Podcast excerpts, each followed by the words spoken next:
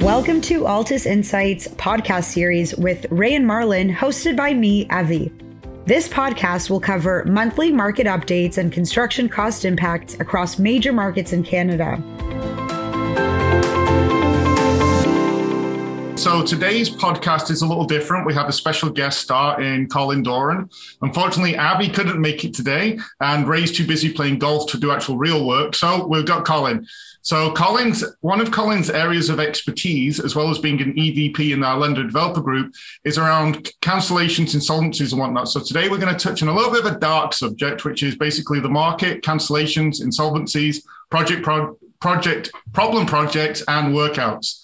So maybe to start that, if you'd listened to our last podcast we did, myself and Ray did last week, and we spoke about some of the challenges we had on the market recently, uh, crazy levels of hard construction escalation, soft cost increases, and those time delays are starting to hit projects. So this is a subject that's uh, near and dear to a lot of people's hearts. Maybe Colin, do you want to give a little bit of a background to yourself and the workout deals where you've got all the experience from?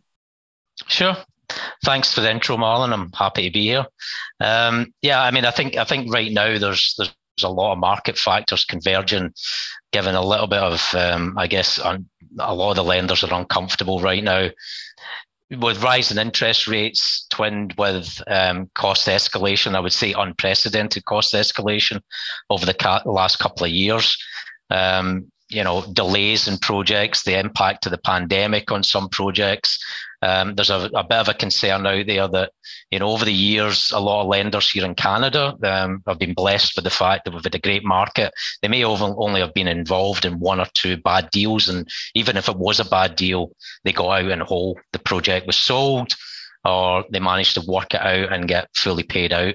Um, there is a bit of a concern now that with the things that are impacting the market that we could see, you know, some you know, some more workout deals and possibly ones that could have resulted in a loss for the lenders.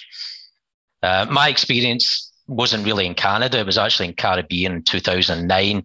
Um, it was around the economic downturn. And really, if you think about it in the Caribbean island projects, I worked on probably projects across over 10 islands. It was really a perfect storm of issues down there. An economic downturn, cost overruns, supply chain issues, putting deposits out the door for materials overseas, hoping that they arrive, defective works. Um, and then when you get a stalled project in the Caribbean or in Canada for that matter, um, if it's stalled for any period of time, you can end up with mold deterioration. Um, and you've got to try and put that right through a workout deal. What I had experienced down there rather than a straight insolvency was the lenders preferred to do what was a forbearance agreement. So really like a soft receivership, not a hard stop to a project, but trying to work with the developer or the sponsor um, and see if you can get additional security, additional collateral, and a restated loan agreement, and then find a way to put the processes and controls in place to build that project out, remobilize. So basically, you gained all the experience in the Caribbean. How's that going to come up here and help? Or do we think we're heading in a similar direction to the Caribbean? Because obviously, the market here is probably a little bit more risk adverse than the Caribbean, a lot greater level of due diligence, or do you still see the potential for stuff to go sort of horribly? I mean, I think I think that's correct. I mean, I think there is we do have a conservative lending community in Canada. I think there's tight controls, and I think that's why we've seen less distressed projects in Canada. I would say that I've seen some very similar circumstances and have been involved in them in projects across Canada where we have had stalled projects, insolvent developers, mold, remobilization, retendering, where say our role or a cost consultant role had to evolve from simply being a QS or a monitor to contract admin and project management and having to turn those around and finish a project. And we've done that on a few, few projects across Canada. I think when people think about insolvencies across Canada, they think about the big ones over the years, right? There was a couple of large developers, maybe even a few large developers who had a portfolio of projects that went into insolvency. They were under default under the loan agreements, and there were other allegations and receiver documents not proven in court. So those are the ones people think back to. Um, I've, I've been tracking insolvencies over the years. I would say like probably about 25 to 30 real estate and construction related insolvencies we see every every year. Um, I'd estimate about 10 of those probably are in real estate and maybe half of those um, or sort of significant size developments on some of those may have started construction. Uh, this year we had about 15 insolvencies. Five of those are real estate developments. A few of those are significant developments. And I think the, the difference I'm seeing this year is those developments are particularly putting the issue for being in insolvency down to cost overruns um, and pandemic induced delays. Yeah, and I think when we do the market presentation, that's one of the things I know we both touch on a lot is that time and that entitlement, i.e., the improvements. And that seems to be what causes a lot of the issues in the um, development sold. It takes you know six months, twelve months longer than expected to get the planning approvals. Now all of a sudden the project ends up underwater because escalations in double digits. And I think a lot of that goes down to just how long the approvals process takes, not just in Toronto, but across a number of the cities in Canada. And that actually doesn't seem to be getting better. So taking into account, it's actually got worse, not better. I take, you know, used to take 12 months, say, to try and get through SPA in Toronto. Now you're up to two, three years. Are we going to see more projects in that have issues that sold, say, 2019, 2020 still aren't in the ground? Is that the ones we need to start watching across Canada? I think so. I mean, I think there was a couple of recent examples over the last month. Um, there was a condominium in actually both Mississauga projects, a condo in Mississauga, 14 story, that appears to have been hit with cost overruns, supply chain issues. The majority of units are sold. You know, costs exceed, exceed revenue, and then it ends up in an insolvency position. Um, there's another one in Mississauga recently, 45 unit property, um, semis and detached homes. And that one probably it just never made it to construction. So again, probably both sold around the same time, 2019. And that one, the developer ended up selling the project on to another party. So both instances, potentially the, the purchasers lose out. But, you know, in the second instance there, the developer managed to sell the project on for a profit or the land. Um, I mean, I think I think as far as the government goes and the approvals, um, this has been a hot topic for them, right? I remember there was a couple of um, cancelled projects that caused, I guess it was Wynne at the time, to push and deal with cancelled projects. Um, through that, they ended up reviewing Tarion. They found there was nothing essentially wrong with the entity. Um, but they found that the same entity is enforcing the rules and creating the rules. So optically, that wasn't great. So they created the entity H, HCRA, who now create the rules and try and enforce the rules. Um, Doug Ford's obviously been out, you know, talking about how he's against cancellations, you know, certainly when it's not the fault of the buyer.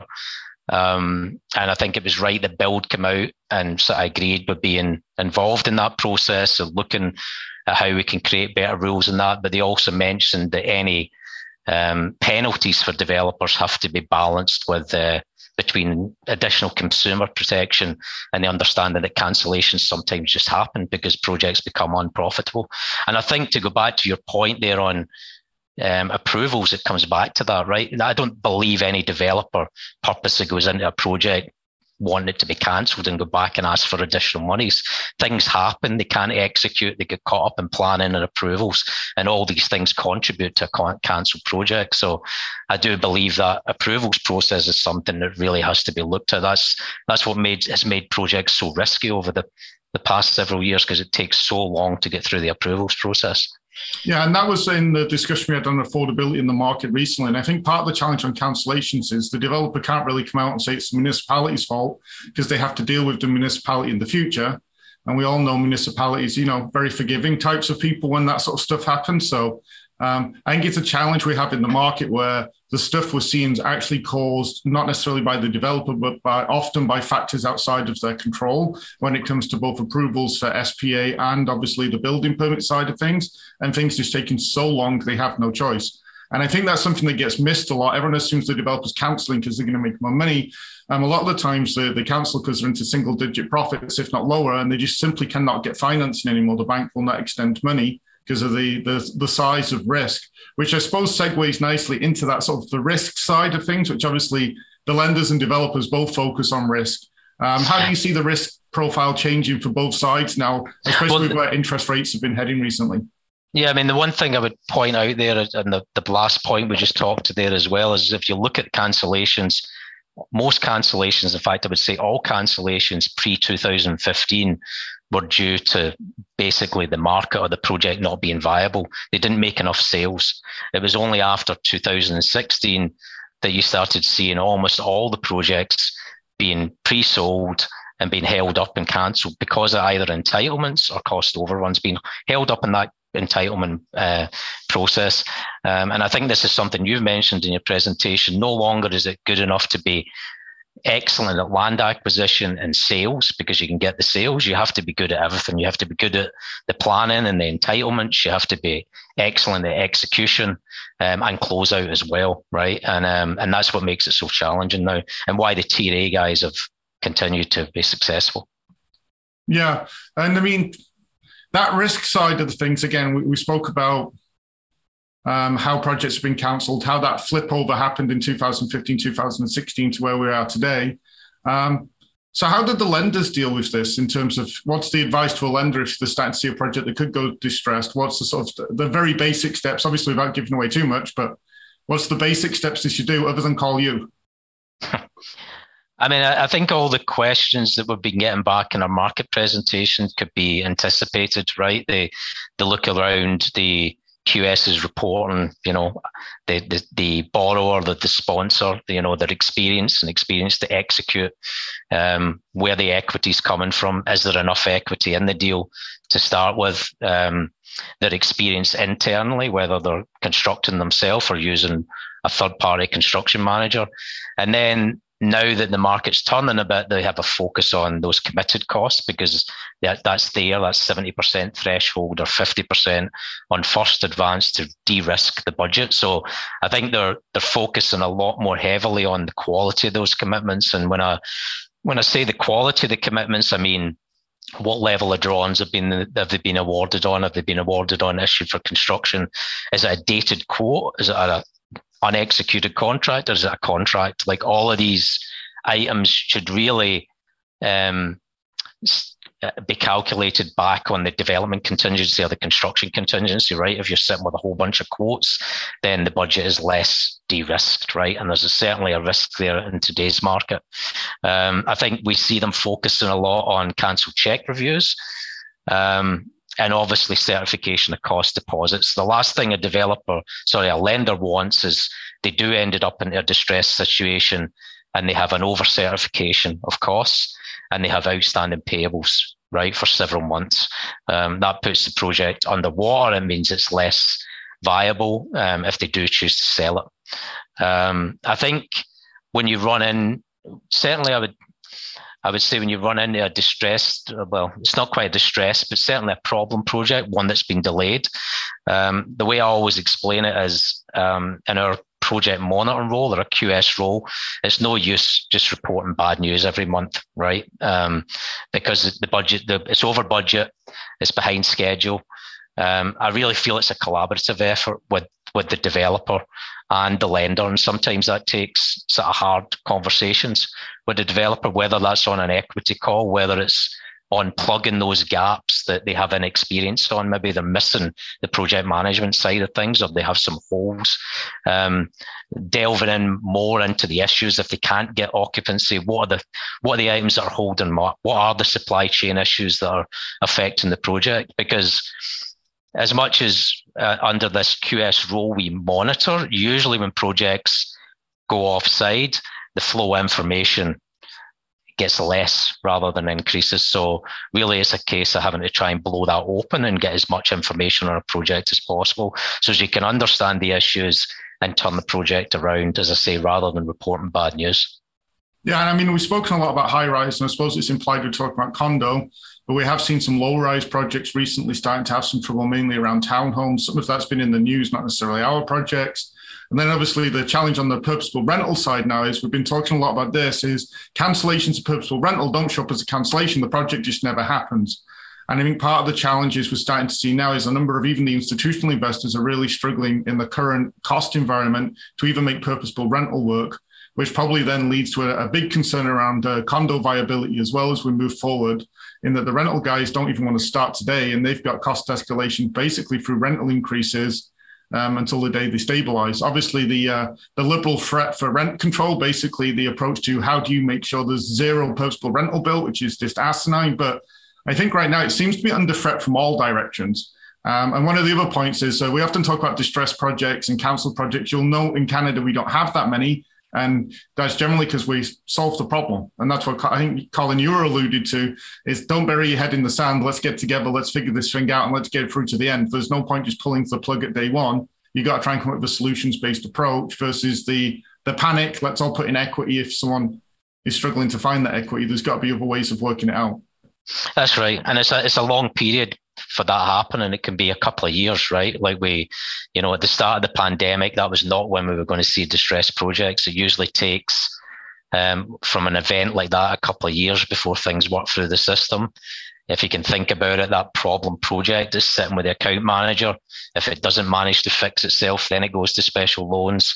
If special loans don't manage to fix it, if it goes into a forbearance agreement and that doesn't work out, then it can potentially go into insolvency. So these these projects have been the ones we're seeing now in insolvency have been bubbling for some time, and it's taken a while um, for them to appear as an insolvency. There's there's various steps along the way where they can try and be worked out before it reaches reaches that stage. So usually Avi would say that's interesting at this point, and then she has a favorite final question, which she says, "What keeps you up at night?" So now you have to figure out how to answer that one. She likes to drop it on me and Ray at the end. Um, uh, what keeps me up at night is my projects that are in trouble. That's why we we use a traffic light system. We're constantly reviewing these projects.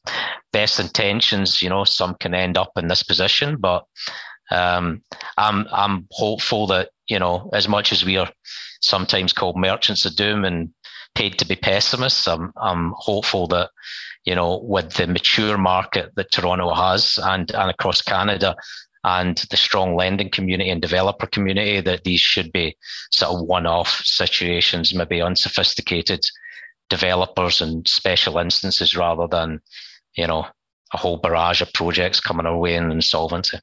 There we go. That wasn't a bad answer. So thanks for joining us today, Colin. Definitely more entertaining than Ray, uh, unless he has his fireplace in the background. So thanks very much for joining us.